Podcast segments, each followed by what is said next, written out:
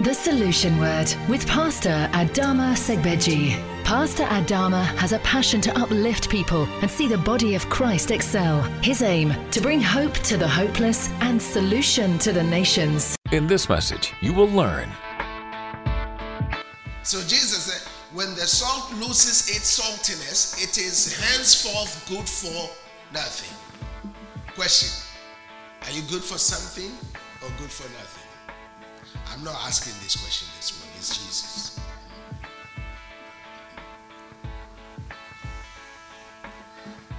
So if we are good for nothing, look at the end result. It says, but to be cast out and be trodden under foot of men. Can we see that today? Yes. The church is not listened to. The church is downtrodden. The church of Jesus Christ is not impacting the world we are in.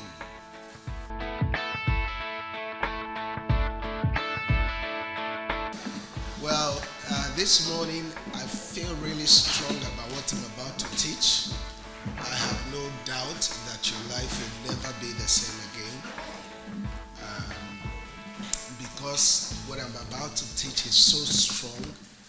Uh, I actually just feel like us talking as a church. Is that okay? Yeah. Shall we just talk as a church? I just want to pour out some few things on my heart that um, I believe is the core essence and the core values of this church, uh, our core vision as a ministry and where God is taking us. Uh, because I believe that if we're going to be a solution to the nations, then it is important for us to start positioning ourselves ready for what God is about to do. Amen? Amen. I said amen. Amen. So are you ready? Are you ready for the word? All right, turn with me in your Bibles to the book of Jude, verse three. The book of Jude, verse three. The book of Jude, verse three. Remember, Jude is in the New Testament. Jude verse three. Jude is only one chapter, so I can't say Jude chapter one verse three. Are you there? Jude verse three, all right. I read, the Bible says that, beloved, when I gave all diligence to write unto you of the common salvation, it was needful for me to write unto you and to exhort you that you should earnestly contend for the faith which was once delivered unto the saints. And we are blessed by the reading of God's word. I am continuing and concluding the message I started three weeks ago, titled Contending for the Faith. And this is part three. Contending for the Faith. And this is part three. We have already established the importance and the significance of our faith. That our faith is so important and so valuable that Jesus laid down his life for our faith. That's why it's important for us to understand the value of this faith. The reason why we need to understand the value of our faith is because anything you don't value, you devalue. Anything you don't value, you devalue. And every time you devalue something that is of significant value, the one who owns that thing suffers a lot. And sometimes, not only that, they feel the pain. Have you ever done something for someone? Maybe a friend knocks on your door and is desperate for help, and all you have is maybe a thousand pounds, and they desperately need a thousand pounds to do something, and then you give them that money, and then that friend turns and, and insults you and, and abuses you and forgets what you have done for them. How do you feel? Really hurt, really painful, isn't that, isn't that right? Because they did not see what you went through to make that sacrifice for them. Are you following me? Now, it's important for us to understand what Jesus went through to deliver this faith to us. Because if we don't understand what Christ has done for us on the cross, then we will not see the value of this gospel. The lady who led me to Christ many years ago, she said to me, if there's anything you lose here on earth, lose everything, but don't lose your faith. Why? Because our faith is so important. And that's why we have to contend for our faith. Now, please hear me right. When I say we contend for our faith, I'm not saying we go physically fighting for our faith. Now, the word contend there means to wrestle. And how do you wrestle? To come into close contact with something or someone. Now, the word contend here is not a physical contention, but to walk in the wisdom of Christ Jesus. The Bible says that Jesus Christ, the wisdom of God and the power of God. Jesus Christ, the wisdom of God and the power of God. So the time has come for us to contend for our faith. Four reasons why many don't share their faith with others quickly is number one, they don't value what they have because they don't know its value. Number one, they don't value what they have because they don't know its value. When you put a new carpet in your house, you know the value. So when someone is coming to your house, you can tell them, please, can you take off your shoes? And they'll just say, well, is it not just a carpet? Well, for them, it's just a carpet, but for you, it's money. That's your money on the floor right there. When someone comes to your house and sits on the sofa and puts their leg on it, you say, please, can you take off your leg? Because for them, it's just a sofa, but for you, it's money. That's what the gospel is to Jesus Christ. Jesus died on the cross for us. Number two.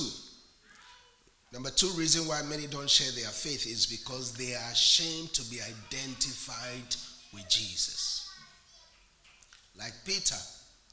Remember when Jesus was about to be crucified, a little girl said, this is Peter, one of his disciples. And Peter said, who? I don't know him. Peter, who is going to be the foundation of the church, was denying Jesus from a little girl. When was the last time you shared your faith with someone?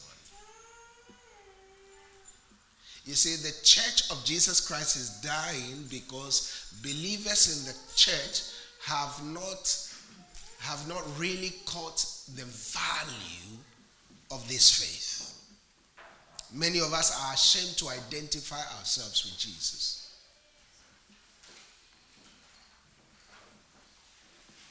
Number three. Number three reasons why many don't share their faith is because they are ashamed of their faith. Are you ashamed of your faith? That's the last time you made someone know that I am a Christian. I am a believer. Number four. Number four reason why they don't share their faith is because they are ashamed of their church. Some are ashamed of their church. How many of you have been blessed in this church? Amen. That's the last time you shared your church with someone. That's the last time you told someone about your church, about the power of the gospel that is being preached in the church. So this morning, I just want us to talk. Now, I have this deep conviction that if we are really going to contend for our faith, then there are a few things that we have to do. There are a few things we have to do And this is something that has been on my heart for, for years. Because the Bible says that this is what Jesus said. Matthew chapter five, verse thirteen and fourteen. We're going to read it together. Jesus said, "You are the salt of what? The earth." Now, I want you to think about that carefully. Jesus said, "You are the what? The salt of the earth." Not you are going to be. And what does salt do? A salt preserves. Salt preserves. So Jesus said, "You are the salt of the whole earth." Not just in Crawley alone, not just in West Sussex alone, not just in the United Kingdom alone, but what? The whole what? Earth. So question, if Jesus said you are the salt, not you are going to be, or I'm going to make you the salt of the earth, how come we are not seeing the effectiveness of that saltiness in the earth? Number two, a salt brings taste. Number one, salt preserves. Number two, salt brings taste. Isn't that right?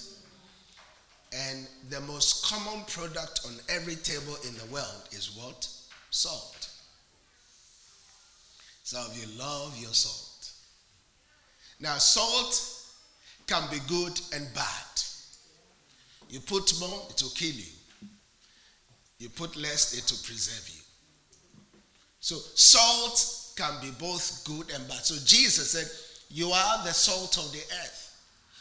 Look at what Jesus went forth to say. He said, "But if the salt has lost his savor, wherewith shall it be salted?" So that is the present day church.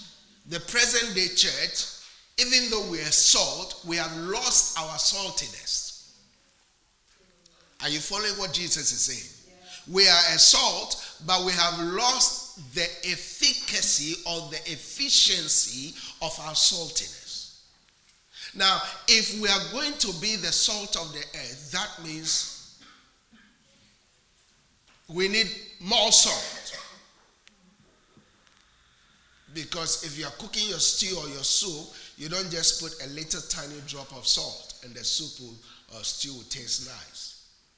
You need to put adequate amount of salt. Not over-salted, but adequate amount. So that means if we're going to be the salt of the earth, not just one Christian can preserve the earth. Is that right? That means we need more salt. We need more Christians. We need more people contending for the faith. The reason why we are not seeing the effectiveness of our saltiness in the earth is because we have lost our saltiness. The power in the salt is no longer there.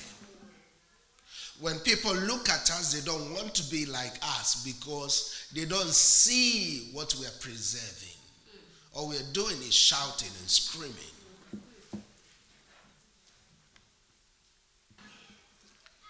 So Jesus said, when the salt loses its saltiness, it is henceforth good for nothing. Question, are you good for something or good for nothing? I'm not asking this question this morning, it's Jesus.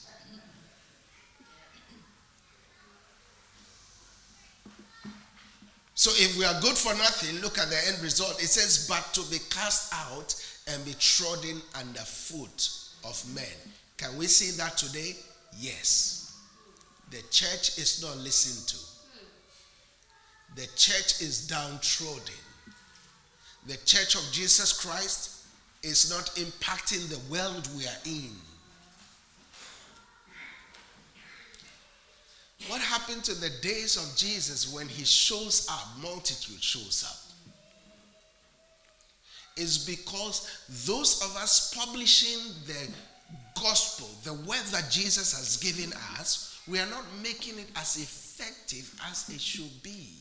Now, how can you be an effective salt Christian if you are to work and you go to the toilet for thirty minutes or stay in the toilet for one hour? Are you giving birth in the toilet? People are looking at you as an example.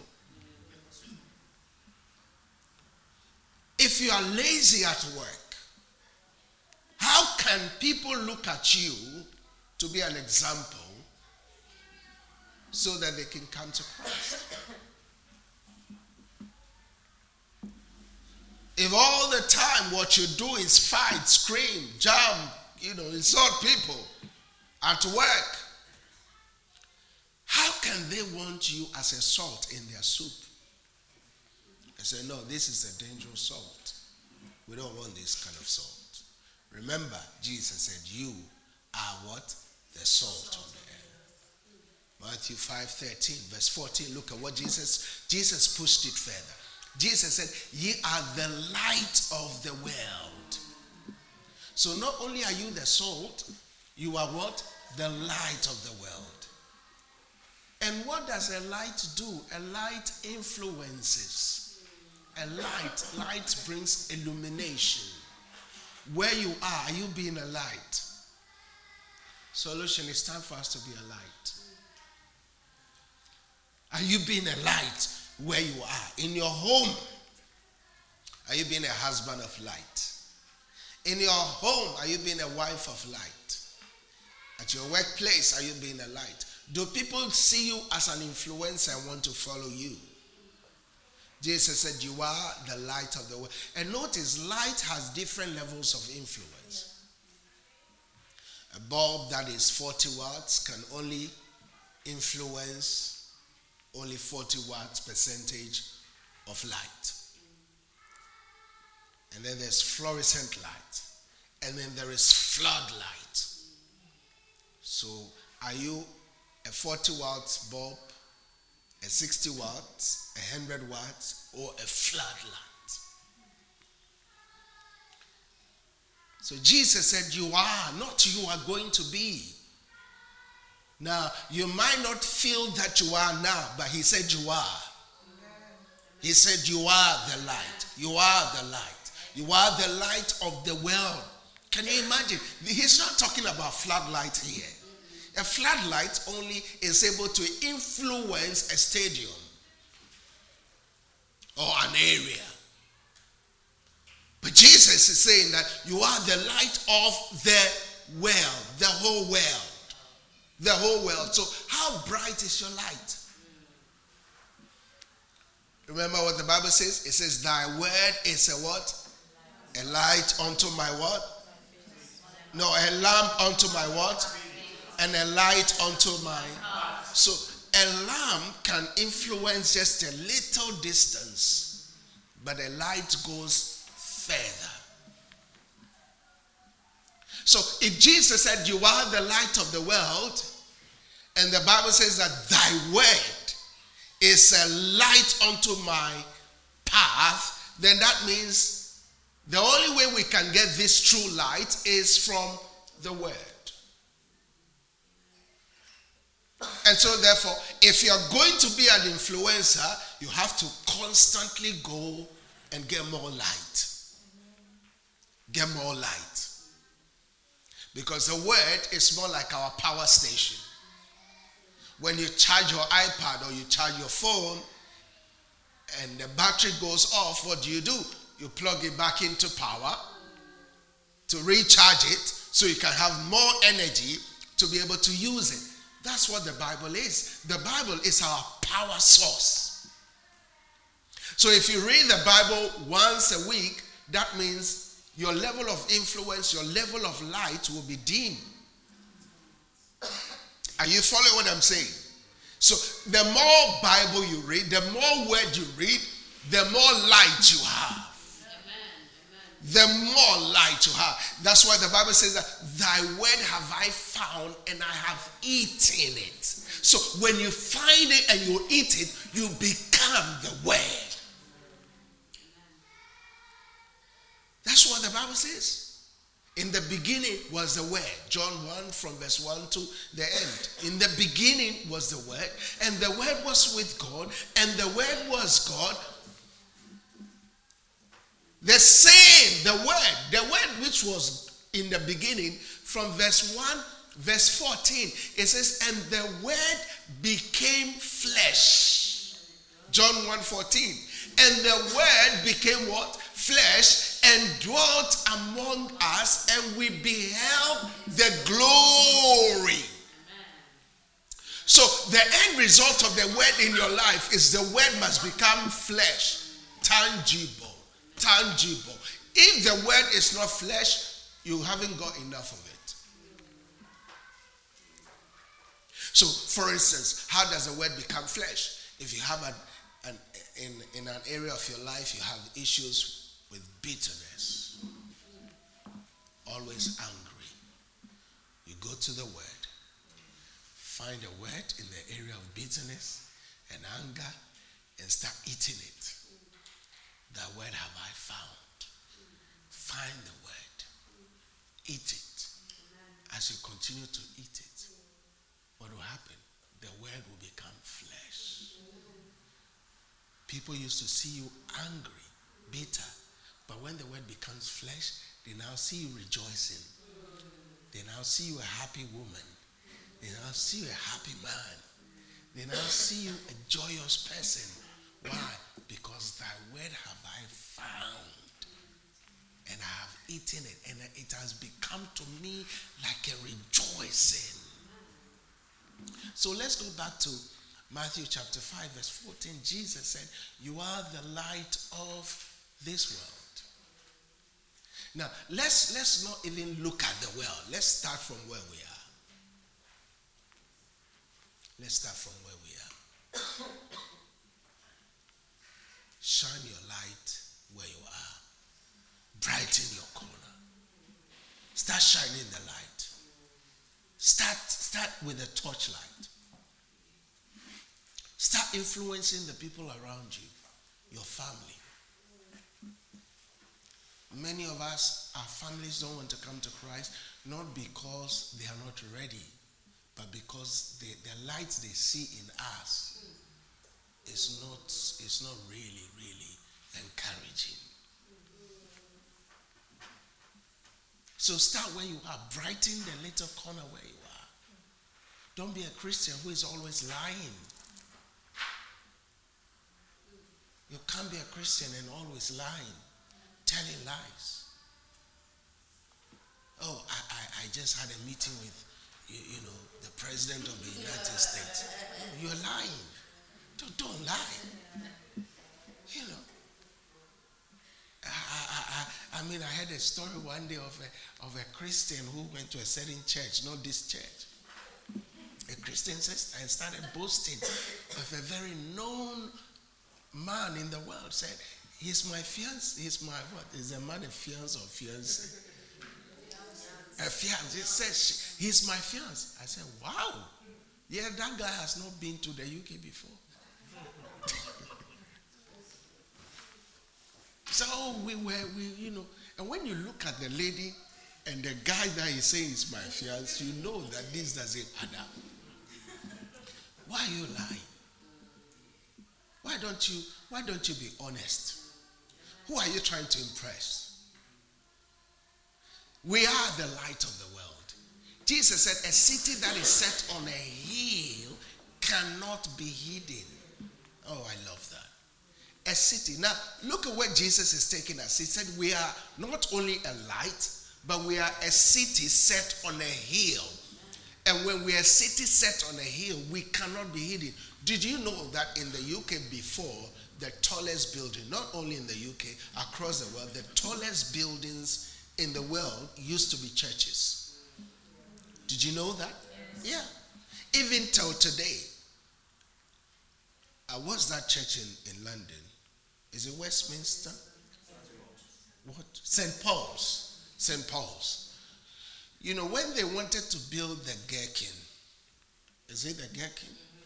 And all those tall buildings, do you know that they did not permit, they didn't want them to build it to block the views of the, the church building, because the church is supposed to be a city set on a hill that cannot be hidden. What happened? How come that the church is no longer the tallest buildings in the world? Something is wrong somewhere. Something is wrong somewhere because we are sleeping. The time has come for us to go back. Amen. And this church, our building is going to be the tallest. Amen. Let me hear living amen. I said our building is going to be the tallest. We are not just saying it, we believe what Jesus said. He said we are a city that cannot be hid. Nobody can hide us. What are, what are they doing? They are trying to hide the church, marginalize the church. These days, Christians don't have a voice. To a point where they are trying to tell us which part of the Bible to preach from. That you can't quote certain scriptures. No. No one can hide us. No one can marginalize us. No man, no woman, no institution can put us down, because God has destined us to be the head and not the tail. Turn with me to Isaiah chapter two, verse two. Thank you, Jesus. Isaiah chapter two, verse two and three.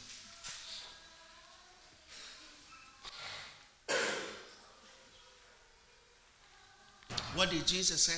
Matthew chapter five, verse fourteen. He said, we are a city set on a hill that cannot be what? Hid. Now look at Isaiah chapter two, verse two and three. It says, and it shall come to pass in the last days. Are we in the last days? Yeah. It says, the mountain, that the mountain of the Lord's house shall be what? Established in where? In the top of what? In the top of what? In the top of the what? Yeah. Now look at what he said. He said, it shall be established. So it talks about a process. Yes, we are not there yet. But that should not discourage us, because we'll get there. Amen. Are you following what I'm saying? Amen. We'll get there. It says, it shall be established in the top of the mountains, and it shall be exalted above what? Above what? Above what? Above the hills, and all what? Nations. All what? Nations. All what? Nations. Shall do what? Flow. Shall do what? Flow. Shall do what? Flow. Flow into it. That is influence. That is influence, and that's that's we are we are the ones the Bible is talking about. All nations shall flow into us. I see a day where we'll have Chinese men and Chinese women in this church. We'll have Japanese men and Japanese women in this church. We'll have Koreans in this church. I'm telling you why, because the scriptures cannot be broken. He said, all nations. All nations. We will see every nation under the surface of earth will be in this church. But I want you to notice the word mountains there, because we're going to get there. Now, a mountain represents the highest level. The highest mountain in the world is which mountain? Mount what? Everest. Now, how many of you have attempted to climb Mount Everest before? Why? You should conquer. That's what we are here for. We have to conquer. So your assignment for next year is to climb Mount Everest. Hallelujah. Stand on top of Mount Everest and take a picture. Put a flag on top of it and say, I conquered Mount Everest. I came, I saw, and I conquered. Put a flag on top of it. Now, seriously, how many of you would like to conquer Mount Everest? Okay, so we'll sponsor you then. We'll sponsor you. Now, look at verse three of Isaiah chapter two. Verse three. The Bible says, and many, many people shall go and say, come ye, and let us go up to the mountain of the Lord, to the house of the God of Jacob, and he'll teach us of his ways, and we'll walk in his paths, for out of Zion shall go forth the law and the word of the Lord from Jerusalem. So basically what the Bible is saying is that this is the last days of the last days. This is where the church must be, on top of the mountains. Now, if we're going to contend for the faith that we're talking about, there are certain areas that we need to influence. Number one, write it down. Number one is we need to influence the area of the family. We need to influence the area or the pillars of family. Now, why, why am I saying we need to influence these areas? Because many people who don't understand the values of families are redefining families for us. Family values have been redefined. And if we sit down, we'll be shocked. Whilst we're sleeping, remember what Jesus said? Whilst men slept, the enemy did what? Sold time. How is the church sleeping? The church is sleeping by not taking hold of the pillars of family. How can someone who doesn't have a child teach me how to raise up children? How can someone who has no concept of a family teach me how to raise up my children?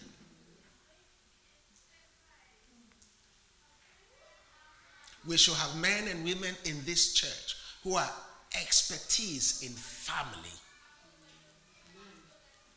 who are, who are authorities in the area of families.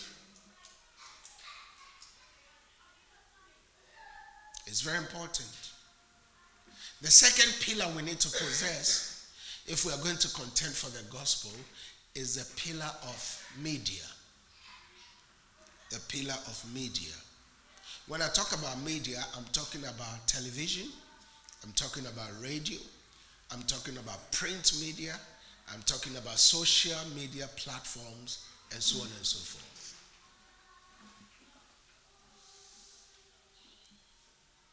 Very important. We shall have men and women in this church who are into radio, who are into television stations.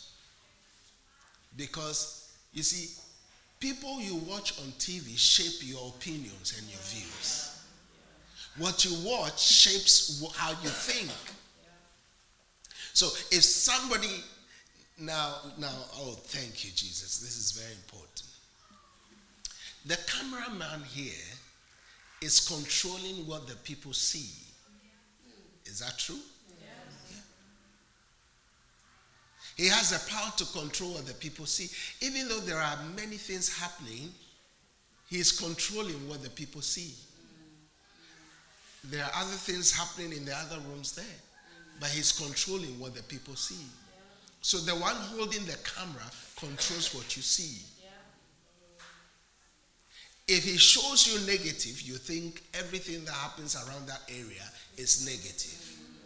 If it shows you positive, you yeah. think everything that happens around that area is positive. Has it not happened in certain countries? All they show you is negative. Yeah. The slums. Because the one holding the camera determines what you watch. How long are you going to allow him to dictate what you watch? When are you going to pick up your own camera? When are you going to pick up your own camera and start showing the world out there what they have not seen? Remember, what the cameraman shows to you is what you believe. Because seeing is believing. That's why Thomas said, if I do not see the prints in Jesus' hands, the side where he was pierced, I will not believe that he's, he's, he's resurrected. Because seeing is believing.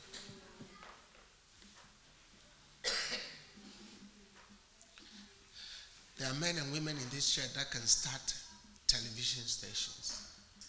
He said, how? It's easy. Start an internet T V station. That's how you begin. Start, start a blog. Start writing. Start a blog. On your social media platform, instead of always putting pictures of ladies posing like this, write something that will, that will prickle somebody's mind. Are you following what I'm saying? Number three pillar we need to take hold of is the pillar of politics, and this one is very important for me. The pillar of what? Politics. Now, listen, this is very important. Um, we cannot always say that politics is dirty, and it's not a place for Christians. The people who are in politics are those that makes politics dirty. I said, oh, as for me, I don't want to be. Now, read the scriptures carefully. Today is our ten times better service. Isn't that right? Daniel, Daniel chapter one verse twenty, the Bible says that, and Daniel was found ten times better. Daniel was a Christian who influenced the political atmosphere. The Bible says, Daniel chapter one verse twenty, in all matters of wisdom and understanding that the king inquired of them, he found them what? Ten times better than all the magicians and the astrologers that were in all his realm. If we are going to be better in this society, it's time for us to influence these pillars. Politics. How do I start? You can start as a counselor. You can stand as an M P. Say, what happens, Pastor, if I fail? You fail, try again. Do you know how many times Abraham Lincoln stood for office and he failed? Ah. Yet he's one of the greatest American presidents who ever stepped into the White House. Why are you scared of failure when you haven't even tried it? You're not happy with the decisions they make in the first place. So why sit down? Why don't you go in there and influence the decisions that are made? Whilst we're sitting and sleeping, they are making decisions against us. The time has come, like I've said before, a time is coming and not long. There'll be minimum ten presidents in this church. Amen. Minimum ten presidents in this church. Amen. But where do we start from? Start from somewhere. They say, Pastor, what are you talking about? Is this the gospel? I'm telling you, this is the real gospel. Amen. Jesus said, you are the light of the world. And as light, we're supposed to influence wherever we are. It's time. The other area we need to influence is education. I don't want to go further, but do you know the Minister of Education in this country? Do you know what her beliefs are? Do you even know who the Minister of Education is? You don't know. You don't care what decisions they are making about your children. In parliament, in parliament, the seat of, of law, where laws are made. Do you know the kind of people who are there? Do you know all the kinds of people who are there, who are making laws for you? Are you following what I'm saying? You can't, we can't just, just sit down and say, ah, it doesn't concern us. Listen, every decision they make affects you.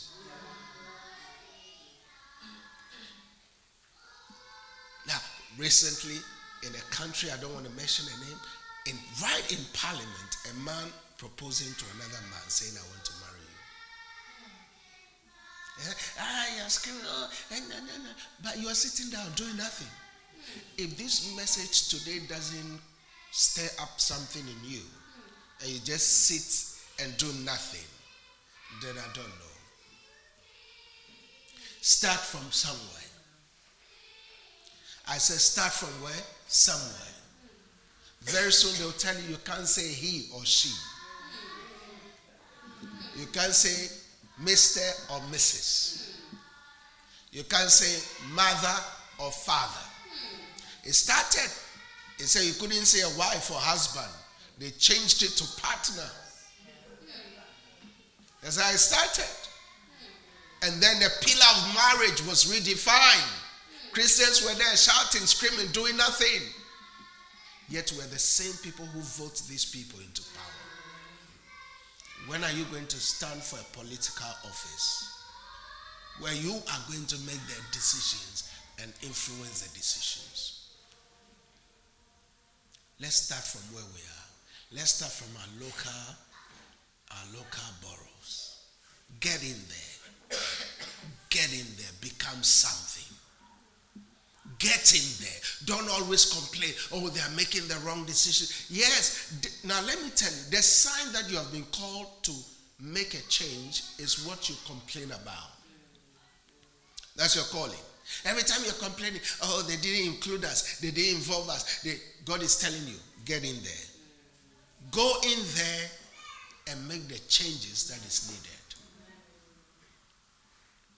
It's time. It's time. It's time for us to contend for the gospel. It's time for us to contend for what? The gospel. That's why Jude four, it says, certain men have crept into the church unawares. Unawares. While the church is sleeping, while the church is fighting itself, men and women have crept into the church unawares. It's time. Don't just be happy for yourself. Make a difference. Leave a mark that cannot be erased.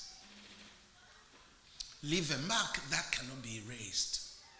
Leave a mark that cannot be erased. It's time.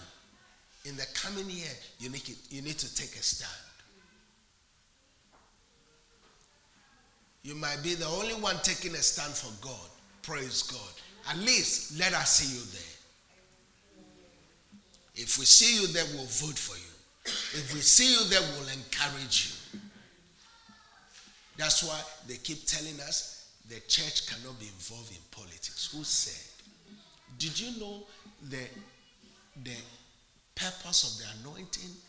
When When the anointing was introduced, men and women were being anointed to be kings. But when, when we think about the anointing, we think about the anointing for my little breakthrough, anointing for bread, anointing for water. Come on. It's time for us to think generationally. Amen. David was anointed to be a king. To have bread and water. Are you following what I'm saying? Are you getting, are you getting what's on my heart this morning? Yes. Are you getting what's on the heart of God this morning? Yes. That's where God has called us to. He said, oh, what if I fail? Yes, you tried. At least you tried and you failed. What about the one who didn't try? At least your name will go down in the history books that you tried and failed. The one who didn't try, their name is going nowhere. At least try and fail. I'm believing God, the time is coming. We're going to be building some big stuff. Amen. Big stuff. Somebody say, Pastor, what if you fail? I'll try it. Yes. I know with God on my side, I cannot fail. Yes. I'll Before we started the church, someone said, there are a lot of churches around that have been here for hundreds of years. Are you sure the church is going to survive? Right from this church. Right from here, the church grew larger, massive. From here, we planted branches all across. What if I had listened to what that good friend, very good friend, expressing his sincere opinions to me? Are you getting what I'm saying? Are you getting what I'm saying? It's, it's time for us to be employers, not employees. Get get angry at every day, you know, nine to five, you know, praise God. It's good. We start from somewhere. We start from somewhere. Be an employer. How long are you going to earn that money for?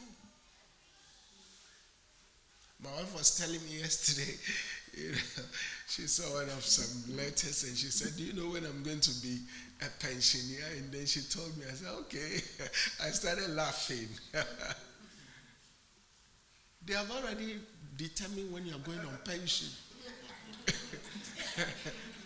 Already, because they're saying, we've had enough of you. They don't want old, old blood. They want fresh blood.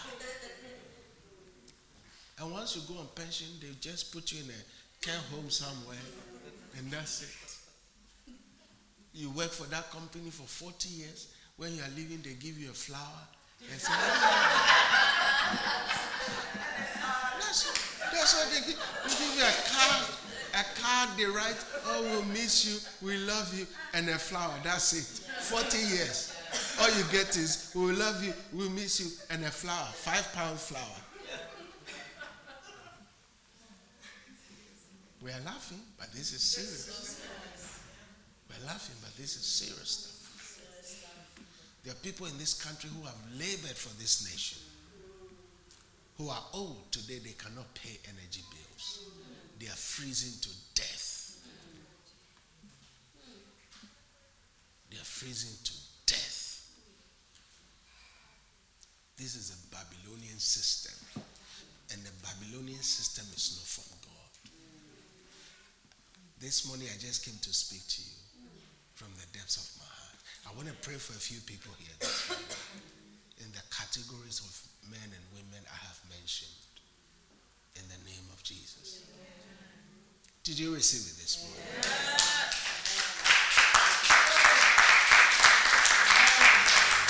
Hallelujah.